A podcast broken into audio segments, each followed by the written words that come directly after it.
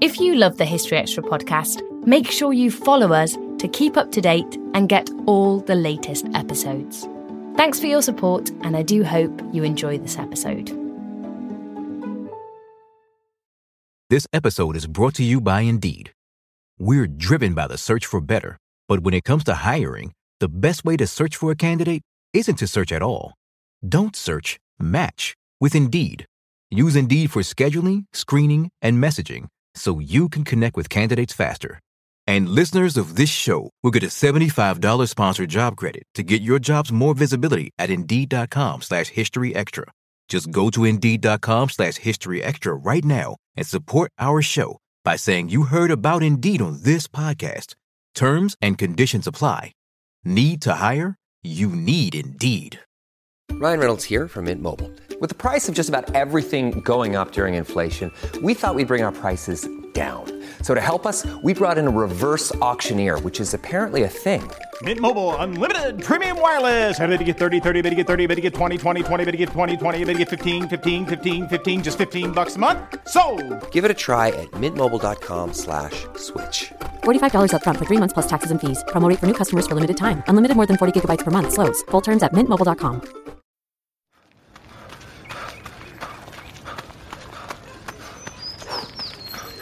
Going for your first ever run around the park. Literally running errands all over town. Running for the finish line and your personal best. If you run, you're a runner.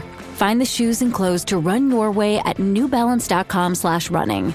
New Balance. Run your way. Whether you're making a delicious family meal or a post-workout snack, choose the farm fresh taste of Eggland's best eggs. Only Eggland's best hens are fed their proprietary all-vegetarian feed. That's what makes their eggs more nutritious. With 10 times more vitamin E, 25% less saturated fat, and 6 times more vitamin D compared to ordinary eggs. Eggland's best. Better taste, better nutrition, better eggs. Visit egglandsbest.com to learn more.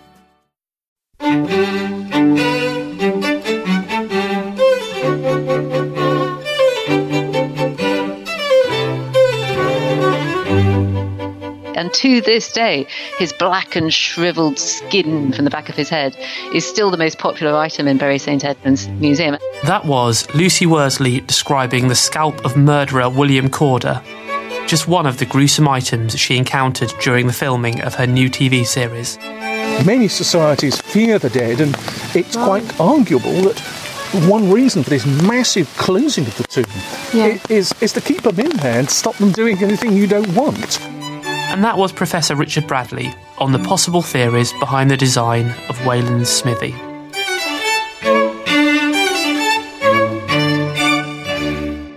Hello, and welcome to the History Extra podcast. My name is Rob Attar, and I'm the editor of BBC History magazine, which is the UK's best selling history magazine. You can find it in all good newsagents and on subscription. See historyextra.com forward slash subscribe hyphen today for subscription deals. And we also have digital editions available for the iPad, for the Kindle, for the Kindle Fire, for Google Play, and for Zinio. And if you want details of all of those, head to historyextra.com forward slash digital. From 19th century penny dreadfuls and murder memorabilia to 1930s detective stories, Britain has had a historic fascination with violent crime. Our features editor, Charlotte Hodgman, caught up with Lucy Worsley, presenter of the new BBC TV series A Very British Murder, to find out more about the reasons behind our supposed obsession with guts and gore. So, Lucy, the, the series is titled "A Very British Murder." Um, do you think it's purely a British obsession? This this this need to kind of find out more about murders of, of this period. Well, the reason I think it's particularly British is because it's linked to the Industrial Revolution, I believe.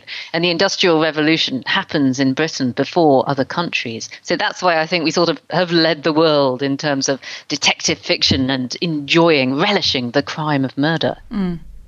And uh, how and why did it become acceptable to be so fascinated with this topic? Well, I think it all goes back to the start of the 19th century and the ways that society was changing then. If you think about the 18th century, the majority of people were living perhaps in a country village, working on the land. And I guess that their greatest fears would have been dying of um, disease or a famine or in a war. But as the 19th century dawns, we get people moving to the new towns, to the new cities, and becoming distanced from nature if you like. Maybe they've got gaslighting now. Maybe they've got proper drainage. They feel safer. And so they can now indulge in the luxury if you if you put it that way, of worrying about things that aren't very likely to happen, like being killed by a stranger. So it's it's really a sort of part of modern life, and that's why I think we get this fascination beginning in the 19th century and going on to the present day. And do you think the kind of the, the press had a lot to do with this as well? Uh, this is also the time, right at the start of the 19th century, when we get the first generation of working class people who've been to school and who can who, who have the skill of, of reading. They can read. So they may spend a small bit of their disposable income on broadsides now, which are these very cheap early newspapers. They're just like one piece of paper. To us, they look like posters, just just printed on one side. Um, and that was the cheapest way of learning about current affairs. And the publishers of these broadsides very soon realized that when there was a good murder, a stunning good murder, as they called it, they would get a spike in sales. And that's a relationship that still continues to this day. And people did take this obsession quite far. I mean, your your piece in the magazine mentions some of the objects made by the, the so-called murder industry. Can you maybe just tell us a little bit about those because they were they were quite surprising. Some of them. Well, the, the murder that has the best sort of trail of objects connected with it, I think, is the so called murder in the Red Barn of 1827. And in this particular crime, a gentleman uh, is going to elope with his girlfriend, and they meet up at the Red Barn, which is outside the village where they live in Suffolk. But instead of eloping with her and marrying her, he kills her and he buries her body underneath the red barn. Now, this is a very simple, brutish crime, and he was caught and he was captured and he was hanged in a very straightforward manner. But somehow it struck a chord. And with this particular crime, everybody knew the story. So you could buy um, a song sheet about it. You could go and see the story performed at the theatre, or even more weirdly to our eyes, in the puppet theatre. Um, and it also gave rise to all of these weird ceramic figurines, both of the murderer and the victim, and even of the Red Barn itself. Imagine having one of these on your mantelpiece. it seems like a really strange thing to do, but actually, you can see the point of it because your guests in your living room would say, "Oh, what, what's this then?" And then you'd be able to say, "Well, this is the Red Barn, and this gentleman is taking the lady, and Annie's about to kill her." And you can see how it would it would set off conversation. It would get your party going. And was it something that was enjoyed by all classes? Well, you there, there is a sort of general pattern to murder, and I would say that it has its origin in this working class literature and entertainment earlier on in the 19th century. And then as we go through the century, the middle classes start to join in. Charles Dickens, for example, gets them interested in crime and in policemen and in detectives. And by the time we get to the 1860s, um, there's this explosion of, of, of detective stories, crime stories called the sensation novels. And these are often set in middle class or even country houses amongst very respectable people. And crimes like poisoning, middle class crimes, begin to sort of come to the fore as opposed to bludgeonings and stabbings. So it's like it, it ascends up the social scale. Mm. And I mean, you mentioned that this started in the 19th century and, and continued. Did the uh, the world wars have any impact? You know, the, the, the bloodshed and, and the, the amount of people that died during those. Well, when we get to the 1920s and 30s, we've reached what people call the golden age of detective fiction when it goes totally mainstream. And we're talking here about authors like Agatha Christie. And this sort of, we were talking about murder going, you know, up market. By now, it always seems to take place in a country house. It's solved by some sort of aristocratic detective like Lord Peter Wimsey. Um, but there's something very specific about these golden age stories that I think is really interesting. You don't see blood or gore or violence in them. The body's usually, you know, discovered already dead in the billiard room or in the library or wherever. And I think that's because there had just been the First World War. People had had enough of, you know, real violence and horror and killing and grief. So to sort of take their minds off to provide escapism, authors like Agatha Christie have sanitized murder and detection. They've turned it into something like a crossword puzzle or even even doing some knitting. You know, it, it, sort of keeps your brain ticking over happily, and your emotions aren't aren't aroused by it. It's it's just become a matter of the intellect. And when you when you were researching for the for the series, did you find any evidence of real life murders replicating those that have been published in literature? Well, the other way round, really. There were lots of real life crimes that um, led to uh, fictional responses. Okay. So the most celebrated of these is perhaps the, the, the, crime that took place at Road Hill House in Wiltshire in 1860 that, that people really think of as the first genuine country house mystery. Only one of the 12 people who were in that locked house that night must have done it. And this crime just really sparked off the imagination of novelists like Wilkie Collins. So they're echoes of this real life crime. It was done by the the little boy. He was he was the victim. He was only four years old. It's a very horrific story. He was killed by his half sister, and various twists and turns of this case were reproduced in books like The Moonstone by Wilkie Collins, or even in the best sensation novel of all, Lady Audley's Secret by Mary Elizabeth Braddon. If you've not read Lady Audley's Secret by Mary Elizabeth Braddon, you've got such a treat coming to you. It's a brilliant book. I'll have to look that out. Um, and were female murderers viewed any dif- differently to male murderers? Well, there's something very interesting about Victorian murderesses because the Victorians had a real problem, I think, with murderesses because women are supposed to be weak, they're supposed to be good, they're supposed to be subservient. So, what are you going to do with a woman like Maria Manning, who may be my favourite Victorian murderess, who bashes her lover on the head and buries him underneath the kitchen floor of her house in Bermondsey? She was called the Lady Macbeth of Bermondsey. And. Uh, she she was a very glamorous figure. And when she appeared in court, she was dressed in her tight fitting black silk dress, and she became huge, iconic figure. But people, it wasn't just the crime with her. No, no, no. She was worse than that. She'd acted in an unwomanly manner, and she'd taken a lover, and she'd been financially and sexually ambitious, and she got tarred with all of these extra sort of layers of misdemeanor. Uh, and from our point of view, well, we don't condone her, but it was a sneaking bit of admiration. She didn't take it quietly as well. When the sentence was passed on her, she stood up and she she let it fly. She yelled at the judge, and that's a scene that I recreate in, in, in the show, and I really enjoyed doing it. it was brilliant. but I mean, as you're saying, some people did have a sort of grudging admiration for some of these these murderers. What made people connect with certain murderers and not others? Well, another Victorian murderess was Florence Bravo. Now, she was never found guilty. Okay, uh, well, I, I, shouldn't even call her a murderess. It wasn't. It wasn't proven. But everybody who's looked at this crime has thought. Mm, she probably did do it, but uh, she got away with it, and I think that's partly because all the people involved in the case, the policemen, the lawyers, um, they couldn't believe that this young, beautiful, rich, middle class, upper middle class woman had done it. They just couldn't, they didn't match up with their image of, of who she was. And when she had her day in court, she was able to give her defense about how cruel her husband had been to her, how he'd um, been violent and, and alcoholic. And she said things like, he should not have treated me that way. And for Victorian women, hearing um, her say that in public or reading about it in the newspapers, these women accused of crimes were sometimes giving voice to something that struck a chord with a lot of other women who didn't dare say it. And do you think the rise of this murder entertainment industry meant that people became sort of almost numbed to the the um, murders that were actually taking place?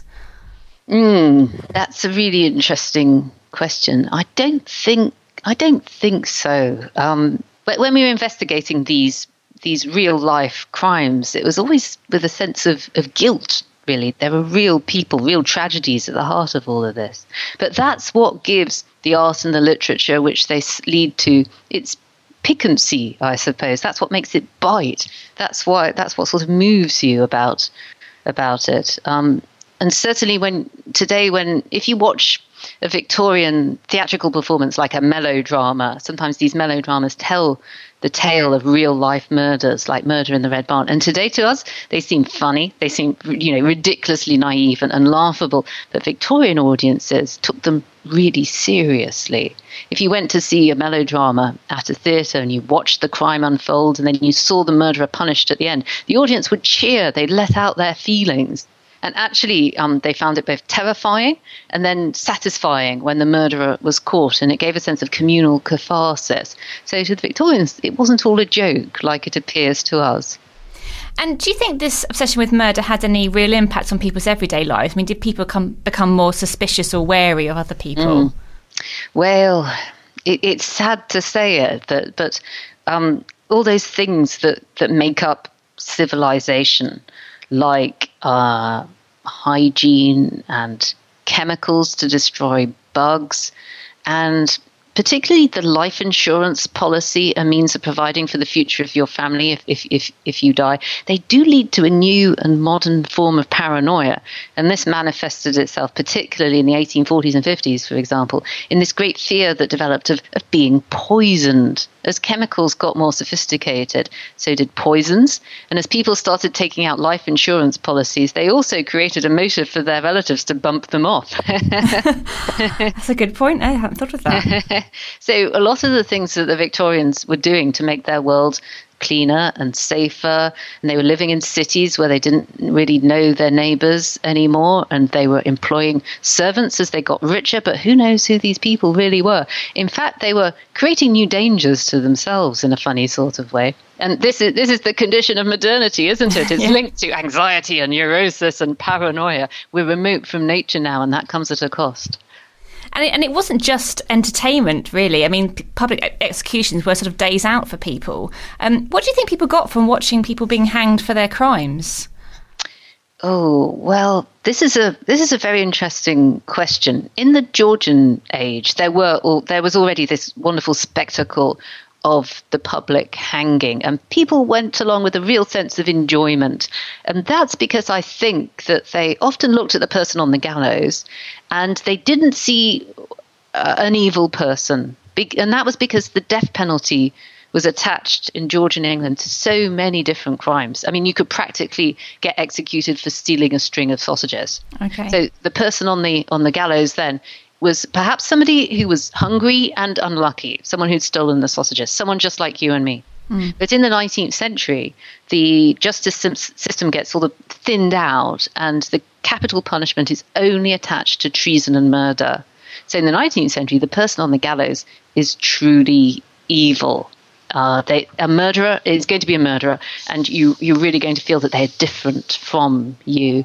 Um, and so the tone changes. They, they become a little bit somber. They become nastier, if you like, people shouting and throwing things. And um, Dickens found it very regrettable. He found the, the behavior of the crowd to be, uh, you know, despicable. And eventually, people like Dickens are successful in arguing that this is not a humane way of behaving and that executions ought to take place behind the walls of a prison and not be witnessed by members of the public. And actually, this is linked to the rise of detective stories because in your classic detective story, you never see the hanging, you don't see the retribution. The criminal just disappears off the scene, don't they? Just yeah. like just like in real life, the punishment of the criminal was handed over to the authorities. And what was it that made detective novels become so popular in the 1930s, do you think? I think that um, they they became so popular after World War. Well, a particular type of detective story became popular after World War One, and it was a more feminine, a more character-led, lots of female characters, lots of social detail um, in the stories of writers like Agatha Christie and Dorothy L. Sayers and Margery Allingham and Ngaio Marsh, all of these female writers of the golden age. I think that they they they just struck a chord with people who wanted something light and escapist, something that would keep their minds ticking over, and perhaps divert them from, from genuine grief that they may be feeling about the loss of their relatives in the war that had just gone. Mm. And of course, Madame Tussauds' famous Chamber of Horrors opened in the mid 19th century, um, which essentially meant that the Victorians could come face to face with murderers of mm. their time. I mean, mm. I mean that was very popular, wasn't it? Yes. Well, the tradition of waxworks is, is much older. Mm. Um, you, well, you can see waxworks at Westminster Abbey um, dating from the 17th century. You can see some of the 17th century kings and queens. But um, Madame Tussaud set up her gallery in England in, in the early 19th century, concentrating on the French Revolution because she was French. She'd come to England um, with some of her mannequins of the figures of the French Revolution and that sort of shaded from, from, from horror and the guillotine into contemporary horror and murderers. And yes, you could come face to face with with those people. But don't judge those Victorians. Don't, don't think that they're worse somehow than we are. Because look at our violent computer games. We're, we're just as bad. We're just as ghoulish. Yeah. Well, I was actually going to ask you do you think the craze for murder has died down? Or are we still as, as obsessed as our 19th century ancestors? I think it's alive and well. It's mm. just taken on a new form. I think that there's a real line of continuity from the beginning of the 19th century to the present day. And maybe it's books, or maybe it's the theatre, or maybe it's horror films, Alfred Hitchcock. Maybe it's weird ceramic ornaments. Violence and blood are there in popular yeah. culture for the whole of that 200 year period.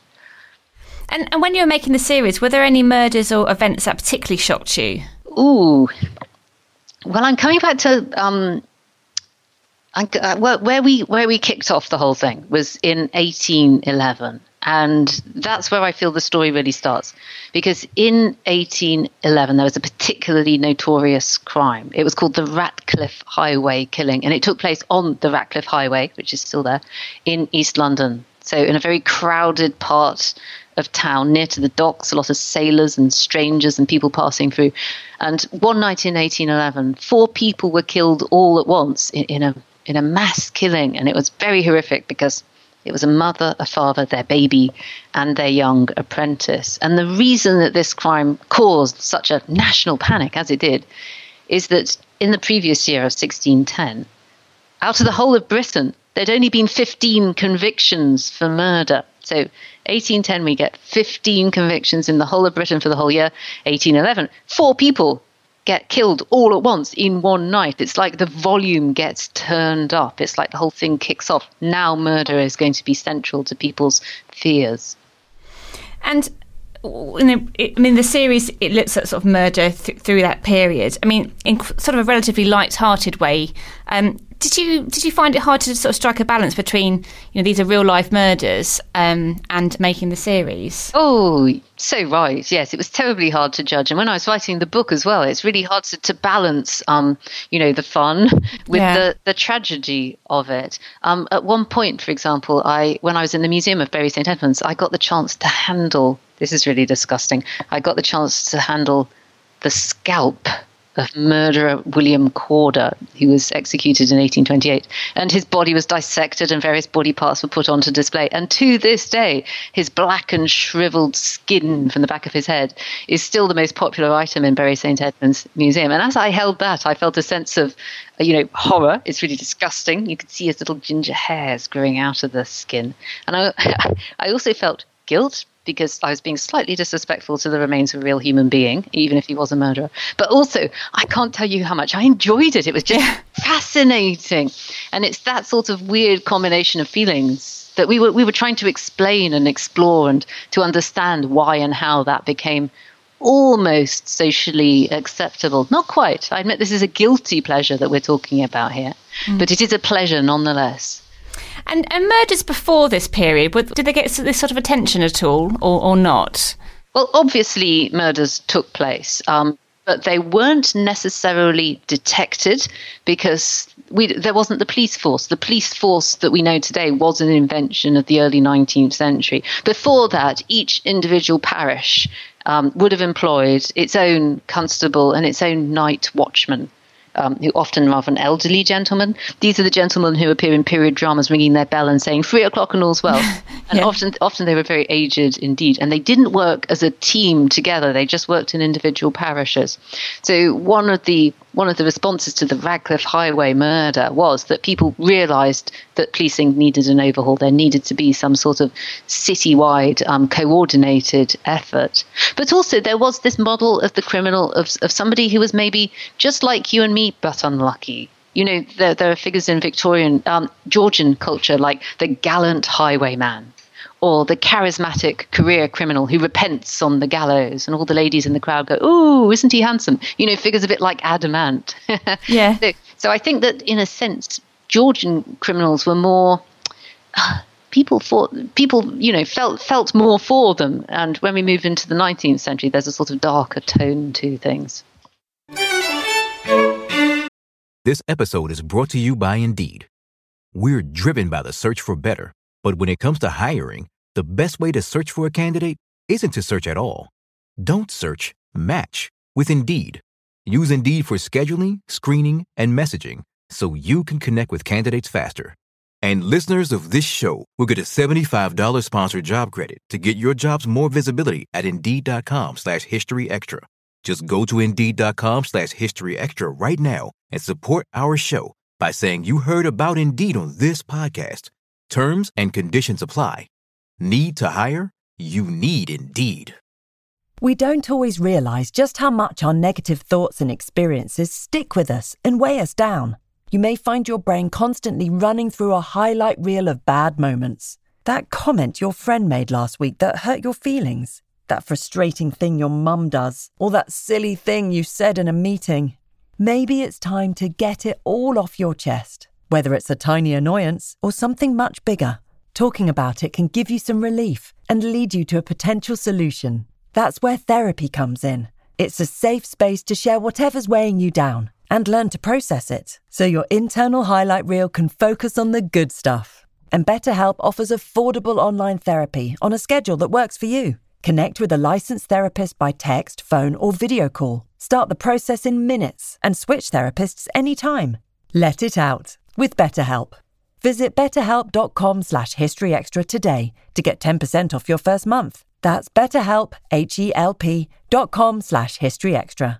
Ryan Reynolds here from Mint Mobile. With the price of just about everything going up during inflation, we thought we'd bring our prices down. So to help us, we brought in a reverse auctioneer, which is apparently a thing. Mint Mobile unlimited premium wireless. Ready to get 30, 30, bit to get 30, bit to get 20, 20, 20, bit to get 20, 20, bit to get 15, 15, 15, 15 just 15 bucks a month. So, Give it a try at mintmobile.com slash switch. $45 upfront for three months plus taxes and fees. Promo rate for new customers for limited time. Unlimited more than 40 gigabytes per month. Slows. Full terms at mintmobile.com.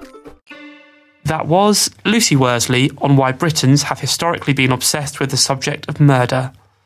Lucy's series, A Very British Murder, is currently showing on BBC Four, and her book of the same name is now on sale. And Lucy has written a piece about the murder obsession for our October issue, which is on sale now in print and digitally. Also in the issue, we're investigating the mystery of the princes in the tower, we're finding out why James VI and I was hunting witches, and we're questioning whether the Blitz was a needless catastrophe. You can find our October issue in all good newsagents. Check out historyextra.com for more details. And now we have a short advertisement break. In his quarter of a million copy bestseller, The Secret Life of Bletchley Park, Sinclair McKay told the story of the ordinary men and women thrown together to do extraordinary things. His follow up, The Secret Listeners, revealed the stories behind the codebreakers, people sent across the world on life changing adventures to intercept German messages for decoding back at Bletchley Park. Now, in his new book, The Lost World of Bletchley Park, an illustrated history of the wartime codebreaking centre, Sinclair McKay gives an unparalleled glimpse of a lost world and tells the history of a building and the people who worked there like no other. The Lost World of Bletchley Park will be published in hardback and ebook on the 24th of October. Wayland's Smithy, a Neolithic chambered long barrow in Oxfordshire, was once believed to be the home of the Anglo Saxon smith god Wayland, but was actually built as a burial structure between 3590 and 3550 BC. We sent Charlotte Hodgman to meet Professor Richard Bradley at the site to find out more about how and why Wayland's Smithy came to be and about the people who were interred there. Right, so Richard, we, we're standing at Wayland Smithy in Oxfordshire. It's a rather damp, wet day, as you can probably hear from the from the rain in the trees. But um, so Wayland Smithy is a Neolithic chambered long barrow, and That's it's, right. it's now under the care of English Heritage. Can you perhaps maybe begin by explaining what a long barrow actually is? A long barrow is simply a term for a long mound, Mm-hmm. oval, rectangular, or trapezoidal, and they are normally associated with human remains. Okay, um, and this one's quite unusual, isn't it, in the fact that it's um, that what we see today isn't the original monument. That's right. There are two monuments, or were two monuments here, one built over the other, after a quite short interval. The first one was oval, the second one is exactly trapezoidal and very much longer, higher, more monumental. And it's the only one that uses stone. Okay, and so what was the monument constructed for? That first monument. First monument seems to have been constructed to contain and cover the remains of 14 people. Um, the mound itself was put over the chamber or over the burials, however Mhm. you look at it, some years after they uh, they'd already ret- um, they'd already decayed, they'd become skeletons. Right. So, in a sense, the mound closed the monument. It wasn't part of the original the original burial. Uh, so, what, and that first monument, how does it differ from the, the stone one that we see today? Well, the major feature of the early mound wa- was a tree trunk, which was split in half, and the bones were arranged between the two halves, which were um, about 15 feet apart, like a pair of brackets. Right. Um, so you can imagine it as sort of two D-shaped posts Yeah. with the flat sides facing inwards and 14 intact bodies placed between them, probably in some type of box. So they oh, also, so it was it, there was no roof or anything like that. It was oh, they were open to the elements. There would have been a roof in that the bodies didn't all come in absolutely simultaneously, one's laid over another. So Yeah. there's probably a roof that can be taken off and put back again, but a light roof. Okay, I see. Right. And is there any significance to the positioning of this long barrow? Well, um, both the original mound and this one with the, the later one with the stones is facing south. Right. Um, in as far as they have entrances, they would have been facing towards the morning sun, though we certainly can't see that today. Yeah. And that's quite normal. Um, mounds of this type usually face south or east. They seem to be connected with the sun uh, rather than the moon and with the daytime rather than dusk. Right. Okay. And so, why do you think that that second monument was actually deemed necessary to be built over that first one? Well, I think the most important thing is it involves far more labour, it's Mhm. much more conspicuous, and it uses stone.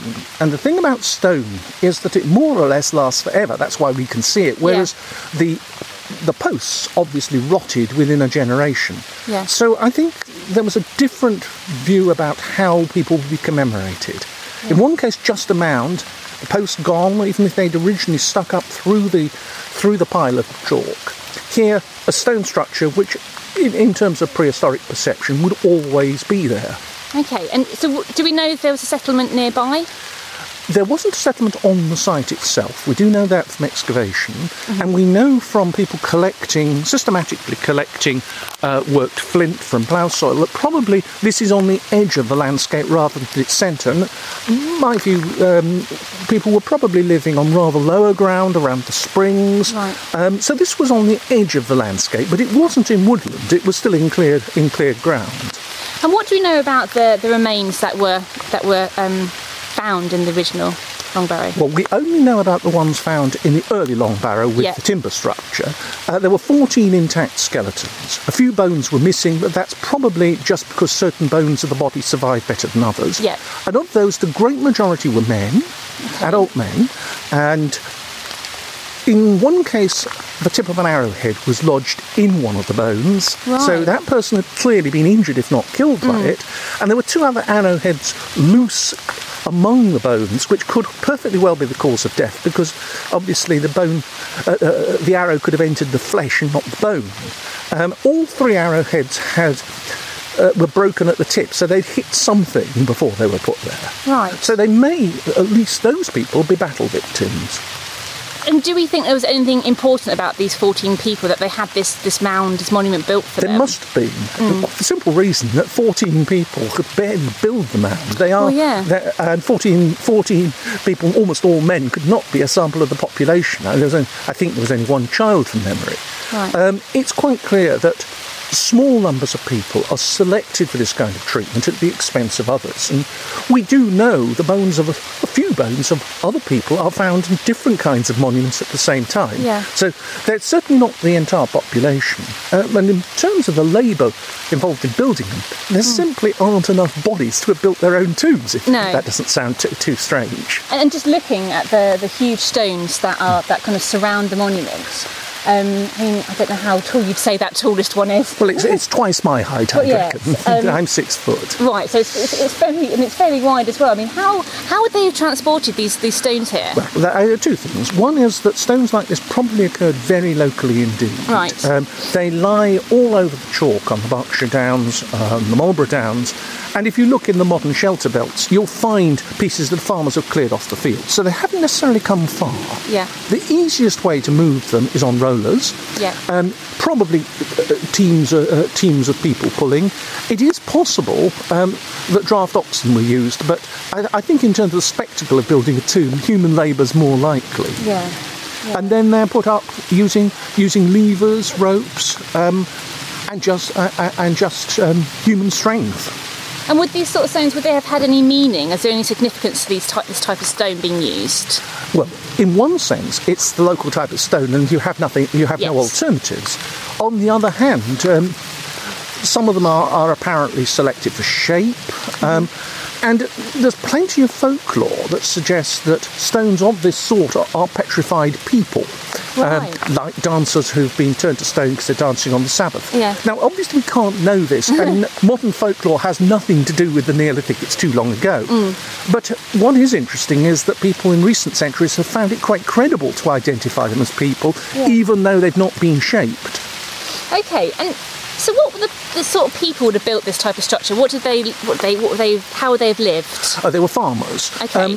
very likely, they were more involved with farming animals than they had been with, than they were with growing cereals. Okay. An earlier generation had certainly um, gone in for intensive cereal farming, but by the time this monument's built, that seems to have stopped, and there Yeah. is more evidence of people uh, moving across the landscape, and the cattle are especially important. Okay, and is is Wayland Smithy typical of other um, type of monuments of this of this period? Well, yeah, I had to give you two answers. Only monument with the split tree trunk is of a kind that seems to be turning up wherever excavation is good enough. Yeah. We've now got examples in Scotland, in Ireland as well as England, and also in Denmark. Yeah. The megalithic tomb has a very specialised plan and is strikingly similar to the one at West Kennet at Avebury, which is actually 200 years earlier than this. Right. Okay. And would would the people who built this would they have been aware of other other type like the West Kennet? Oh, certainly. I mean, by the time we're talking about, people are exchanging objects over the length and breadth of Britain. I mean, Right. give one example somewhere I've worked. Uh, stone axes from the Lake District mountains Mm. are distributed from fairly small quarries, are distributed throughout Ireland, Wales, much of Scotland, and the whole of England. So people are regularly in contact. And of course, if they're moving around with their animals, they're more likely to meet on occasions than they Yeah. would be if they were all corralled into small, um, uh, small farmers with their fields. Okay. And what can we tell about Neolithic treatment of the dead from from what we've what's been found here and you know what it looks like today? Well, I think the most important thing is that the dead suddenly become significant. Um, after all, these are not the first inhabitants of Britain, but the hunter-gatherers um, who d- uh, precede the introduction of farming have very, very few cemeteries. Yeah. There doesn't seem to be a concern with the dead. And what we see with the beginning of domestication is certain people are commemorated by monuments and their remains are treated in special ways. Yeah. Now, one possibility, and it's more based on anthropology than straightforward archaeology, is that farmers are much more concerned with ancestry Okay. because that provides a sort of a charter for them occupying particular pieces of ground. It shows that they and their ancestors have been in a particular place for a long time, and you can see that from their monuments. Yeah. Um, in terms of treatment of the dead, there's great diversity, and one practice that we do know about is the taking of relics and distribution, uh, circulation of relics. Now, we don't really see this from tombs. For a long time, we've talked about missing pieces, but it's mm. usually the results of natural decay. But what we can say is there are other sites of this date, monuments, like enclosures, settlements, where we find isolated pieces of human bone, Right. which are clearly not whole bodies. So, relics of the dead, of particular dead, mm. are certainly passing from hand to hand. And where was anything buried with these skeletons that were found here? Well, this is this is rather a problem. It depends on how you interpret the arrowheads. Yes, if, true. if you think of them as grave offerings, fine. But if clearly the one that was sticking into one of the men was not a grave offering. No. Generally speaking, uh, long barrows of this kind don't really have offerings. They may have some animal bones from feasting, not too much else. But towards the end of the period of long barrows, in some regions, we do get graves of individuals who are clearly buried with special objects, and that's quite a short-lived thing, and it happens later than this. Okay, so they, they, there could have been feasting and, and some sort of ritual surrounding the burial of, of these people. Oh, I'm here. quite sure that would have happened. Hmm. The difficulty is that we tend to excavate the monuments, and what we might really be thinking about is excavating around the monuments to see what else happened Yeah. there. Um, where that has happened, um, there are deposits of animal bone, particularly suggesting people are feasting on on, on- on beef, on, on pork. Uh, there's broken pottery that might or might not have contained drinks. Yes, I, I don't think there's any doubt about it. Yeah. It's just harder to pick up. And do we know, um, and I don't know how we would have evidence for this, but do we know um, what these people would have thought happened to their dead? Well, one possibility is that they, they believe there is a relationship between the way the chamber um, decays over time and the, and the human body. Right. That the splitting of a tree trunk, which is a weird thing to do, Yes, um, yeah. is, is, is some sort of re- uh, reference to the natural environment. And there are places where it seems that bodies weren't put in, weren't covered over until these tree trunks had rotted, that the rotting of the tree and the rotting of the body, decay of the body, are regarded as similar processes. Happen together. Um, which, which happen together, and only after that's t- complete can you build a mound over the top.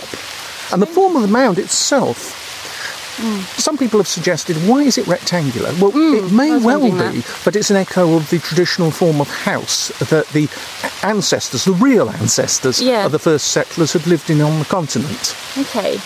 And, and what fascinates me is that the, the, the tomb itself, it was closed up after these 14 people were Yes. interred there. oh, Um, sorry. No, uh, yeah, the, the mound was closed, and then they built another one. That's right, yes. And then the megalithic tomb, where we don't know how many people were buried because it's been so disturbed, was also closed. Yes. Why? It seems a lot of effort to go to just to inter a, a certain number of people. Well, I think it. I think it probably is that exactly that. It needs to be a certain number of people, perhaps one from one clan, one family, and it isn't open to everyone. No. Um, and once you've established, if you like, a founding family within that part of the landscape, the job's done. Yeah. It doesn't mean that you might not come back. Um, air photography suggests in the Bronze Age other people are built in, are buried in mounds around this.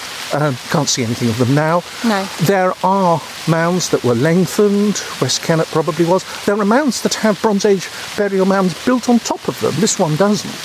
So, in a way, you close the monument. You can't prevent No. later generations from doing something quite different. So later generations, they recognise the, the you know the the fact that this was a special place and Oh, I think so. has that sort of You, you can generally say that these monuments are so conspicuous and Mm. carry such an aura that other things happen around them for many generations. Five miles away at Lambourn, there was another barrow like this. Yeah. Well, there's a huge Bronze Age cemetery next to it now Yeah. called Seven, Seven Barrows, which is rather ridiculous because I think there are over 40 of them actually. and there's a huge time gap. Yeah. But at the same time, it establishes the significance of the place, and periodically people go back to it and continue burying their dead because that's the appropriate thing to do. Do we know whether the treatment of the dead changed during this period from what we Yes. see here? Um, not so much from here because we've lost the bones, or Yeah. almost all the bones from a later monument, but in very general terms, you move from the burials of whole bodies or parts of bodies as a group to the burial of individuals with offerings Right. to increased emphasis on cremation. Okay. That, uh, that happens pretty widely. And do we know? We have no idea why that was. Well, cremation may be a, a rite that is introduced from a completely different um, part of Europe from the treatment of whole corpses, and. Yeah. specifically from the Atlantic, perhaps through uh, by way of Ireland. Yeah. Um, that's a, that's a strong possibility. Yeah. Okay. Um, and finally, when did the when did the site become known as Wayland Smithy? Because it wasn't that at the time, I assume. Wayland, Wayland is the Anglo-Saxon smith god, Right. Um, who, who who made um, the chainmail or the mail shirt, I think technically, that's worn by Beowulf. Okay. And it, it was regarded historically as, as looking like a cave. It was associated with Wayland as, as the smith god. Okay. Um, but it's obviously also had an association with, with metalworking even earlier than that, because around 800 BC, there's a small votive offering, I think it is, of two very unusual pieces of bronze metalwork. Right, now, that can't be anything to do with Wayland. No. Um, but it's the same notion. Okay, and some rather lovely legends, aren't there? Like if you if you bring your horse up here and you leave it leave it tethered outside the tomb with a sixpence, I think it is, Yes. it will Yes. be reshod by the morning. I Yes. that's I mean, we have to remember that making metal Mm. we think of as a technology, but many societies think of it as a kind of magic. Yes. And I think that's what we're talking about. Wayland was effectively the, the same idea as Vulcan, the, the classical smith Yeah. god. And it's interesting that transformation of metal should be associated with being a god. yeah. And just down about a mile away down the road is the, the famous Uffington White Yes. Horse. Um, does that have any relation? Would it be in the same sort of people who would have built, who would have made It that? might be their ultimate descendants. Mm. Um, curiously enough, just above the White Horse, there is another long barrow, very, very damaged, Right. which was reused as a Roman cemetery, which is why it suffered so badly. Okay. The horse itself is late prehistoric. Mhm. Exactly what date is, is a bit difficult to tell, Yeah. but, but probably, let me think, uh, thousands of years later. I think what we have to think of is, uh, is this area having a sequence of special monuments. Yeah. This one, the Long Barrow at Lambourn, Yeah. the burials at Lambourn, a very early hill fort at Rams Hill, the horse, Uffington Castle, and the strange mound near Uffington Castle called Dragon Hill, which itself always puzzles me. And I, Yeah. I would make a modest bet, that sooner or later it'll turn out to be the local variant of Silbury Hill at Avebury. But we, there's no evidence of that at the moment. Okay. Well, when the rain lessens a little bit, we'll have a wander over to the tomb itself, I think. Okay, so we'll just walk over to the entrance of the tomb. Right, so can, Alan, can you just maybe describe, so as we're walking up to the tomb now, yes. what, it, what, it, what we're looking at in front of us? Well, what we're looking at here is the entrance of the, the later tomb, the stone tomb, which we Yeah. can still see today. Um, most likely, the passage was no no more than about four foot high. You would probably, to get into the chambers, you probably have to crawl. You couldn't Right. walk upright.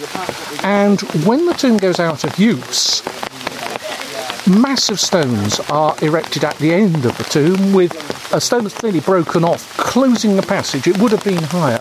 But the interesting thing about the stones is that they, Uh, those that survive, are in increasing height as you get to the entrance.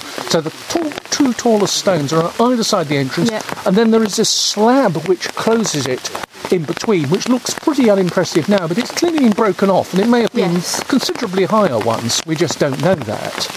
Right, so these these these this is these four really, aren't they? Yes. Four large stones at the entrance. There would there Um, would have been others. These are right. the ones that are still that are still here to be re-erected. Okay, and then if you just walk a little bit closer to the, so we now can actually look right sort of down into Yes. the tomb. How far? It's, it's now kind of blocked. The passageway's blocked, but how far back would that have gone? That is that is the back of it. That is the back That of is it. the back Oh, of it. okay. It's quite short. It's only Yes, a very small proportion of the mound, Mm. and uh, there is a narrowing of the passage where there are two um, slabs coming within about a foot and a half of each other. Yeah. Um, I wonder if that was the original end of the mound, but we don't know that. Mm-hmm. Um, judging by the heights of the stones that survive, the passage was lowest at the entrance and rose as you went back. So you're talking about going back about 15 feet. Yeah.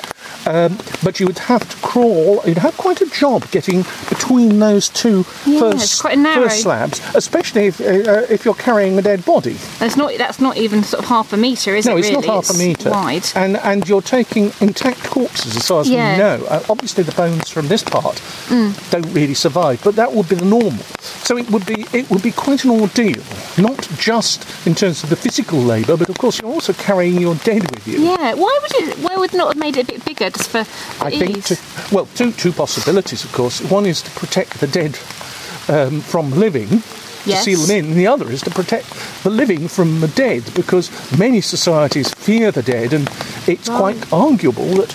One reason for this massive closing of the tomb Yeah. is is to keep them in there and stop them doing anything you don't want. Yeah. I mean, both both are probably elements, and it, both of them occur in folklore from more recent periods. And then you go into the tomb. We're not going to today; it's looking rather underwater at the moment.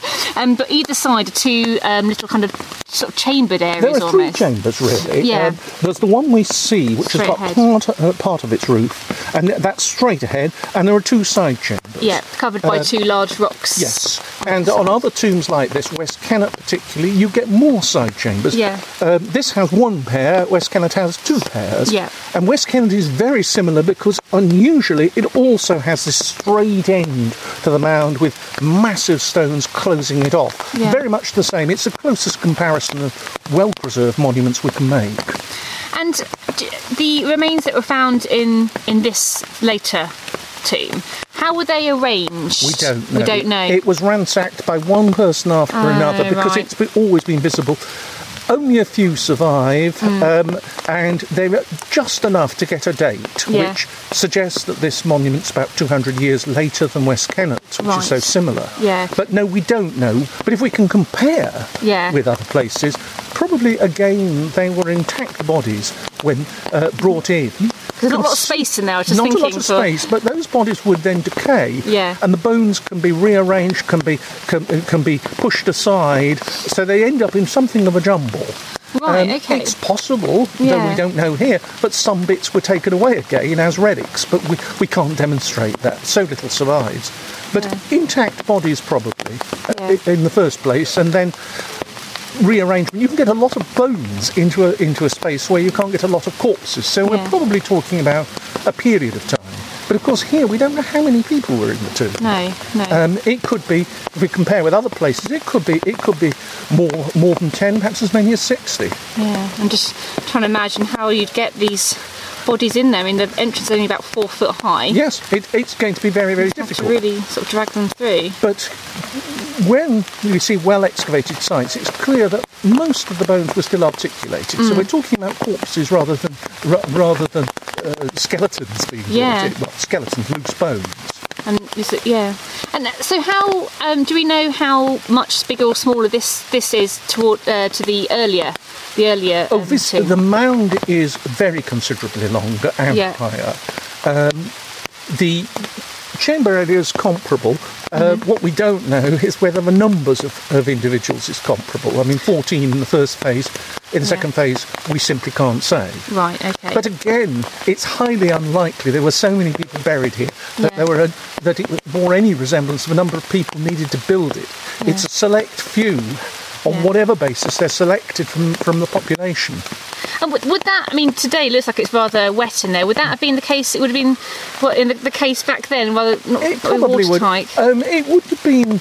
It, it wouldn't have leaked too much. No. On very well preserved tombs um, in Ireland, we, uh, uh, it's clear that channels were actually cut above the roof slabs to divert water, so to Hmm. make them watertight. Um, we can't say that here, but um, West Kennet, which is reasonably intact, doesn't drip too No. And just looking at the stones, um, there's some rather interesting little holes and, and sort of markings on there. Are they were they made by anybody No, or no, they're, no? They're com- uh, the stones are a form of uh, sandstone that occurs naturally on the chalk Right. um, in Wessex and has been very largely cleared away by farmers or used as building stone right right through to the Middle Ages. Yeah. Um, the the features in them are completely natural. Um, but of course, people can very easily have rigged things into them. Mm. Uh, I noticed some of the stones have circular dimples in them, They do, which yeah. are very similar Like a sponge to almost, yes, isn't it? They're very similar to things that are actually pecked on different rocks Yeah. in, in, say, Ireland or, or Scotland. So people could have identified them as having a significance. Yeah. Because remember, geology as a discipline Mm. is only about 200 years old, two, 300 years old. Yeah. Um, how people understood rocks in the past is going to be completely different. Yeah. And how, I mean, when you think of this period, most people, a lot of people would think of Stonehenge Yes. and stones there. Are these similar stones to that? They're the same there? type of stone. Okay. I mean, there are, um, they're called sarsens, which Yeah. is a strange term. It comes from Saracen. Um, Okay. And they're sometimes called grey wethers because they resemble sheep when they're lying on the ground. Right, Um, okay. but uh, they are the they are the, the same basic type of rock. They're, the local variations, which Yeah. I'm afraid I don't understand. Um, the geology of this type of rock is, is still quite controversial. Mm. But yeah, it's the same type of stone as the big stones at Stonehenge, not, of course, the, the smaller stones that are brought from Wales. Yeah. And just looking at the surrounding area as well, we're, we're in a kind of little wooded, we're surrounded Yeah. by trees, aren't we?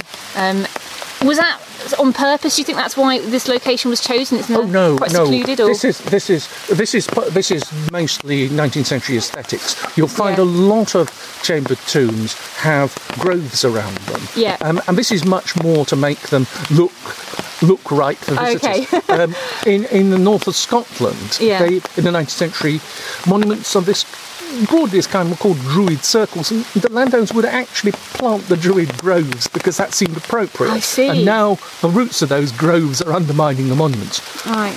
That's not to say there weren't a lot of trees around. No. Um, the particular site of, of the tomb is relatively open, although there is evidence that it got the first mound got covered with vegetation before the second one was built. It had to be burnt off. Okay. Um, but exactly how much woodland there is, we don't know. No. Probably rather a lot. yeah. Um, so the, the landscape would have looked. It's fairly flat, isn't it? I mean, I, I thought it would have been overlooking uh, the White Horse, actually, or. or It, it's a strange location because it doesn't really overlook anything. No, it doesn't, Uh, whereas no. if you look, at, if you go to the now very large destroyed Long Barrow above the White Horse, Yeah. it does. It overlooks the Vale of the White Horse. Interesting. This one, um, I think, is put in a neutral location, and the main thing is it's perhaps keeping the dead away from the living. Yeah. So w- there would have been some sort of su- superstitions around the dead at the time. I'm sure if people went to the trouble of uh, moving these enormous stones, there were all sorts of beliefs uh, about the dead, and we simply don't know what No. they, what they were.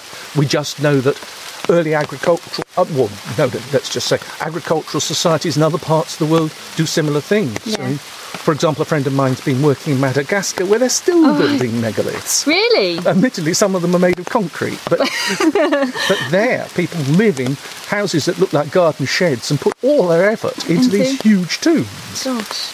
I mean, yeah. But that's a recent tradition. Mm. It doesn't go back that far. We've managed to climb into the into the tomb. It's rather low. It's um, but you should be able to hear the. So yes, so oh, I can see now the uh, the little chambered. Oh, did you hit your head? Yes, I hit my head. oh dear. I am taller than the people who are buried here. Yes, I'm not. I'm quite short, so I'm not too bad. But actually, this the just either side, looking at these little tombs, the little um, chambers, they're a lot, a lot kind of. They're actually bigger than I thought. Actually, They are. Um, they would have held quite a lot of people, Mm. and of course they're uh, they're still accessible, and they've attracted attention in other periods. It's Yeah. why the, in the Saxon period this becomes associated with with the Smith god Wayland, Wayland rather, and um, there, there's a bunch of flowers behind me at the moment. Oh, and some little feathers as well. And, you see you see this on a lot of tombs Mm. um, that they've been given a significance by modern pagans, um, Right. which may have nothing to do with the original beliefs, which we simply don't know. No. Uh, but they're part of the continuing importance of this, of this sort of place. Yeah, we don't know if there are any markings on the walls when, when it was kind of like you say, it's been it's been ransacked so much, hasn't it? You on the, the the walls don't appear to be carved. If they were painted, it wouldn't survive in this, in this temperature. Uh, they've not been carved, whereas uh, there are peck designs and incised designs on tombs in Ireland and in north, Mm. and indeed in, in, in Anglesey. Uh, but there's no evidence of that in southern England. okay? Oh, I don't. We'll let you come out. Yeah, make a you could better have crawled, job. crawled I'll out make a this better time. job of it. Um,